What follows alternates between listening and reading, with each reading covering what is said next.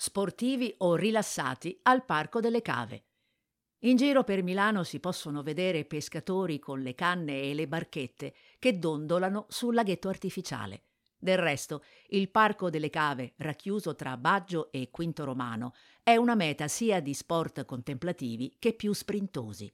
Si possono seguire sessioni di Qigong e Tai Chi, allenarsi a corpo libero lungo le 16 postazioni del percorso vita allestite lungo un anello di due chilometri, andare in bicicletta o fare jogging sui sentieri di 3 o 5 chilometri. Percorsi che sono stati scelti da diverse associazioni sportive che radunano qui alla domenica decine di appassionati di corsa, dai neofiti ai professionisti, che vogliono allenarsi con un coach per partecipare alla stagione delle gare, Stra Milano in testa. Ma il parco si può vivere anche stendendo un plaid sotto un albero per un tranquillo picnic, prendendo il sole in estate, osservando da una panchina gli scoiattoli che saltellano qua e là.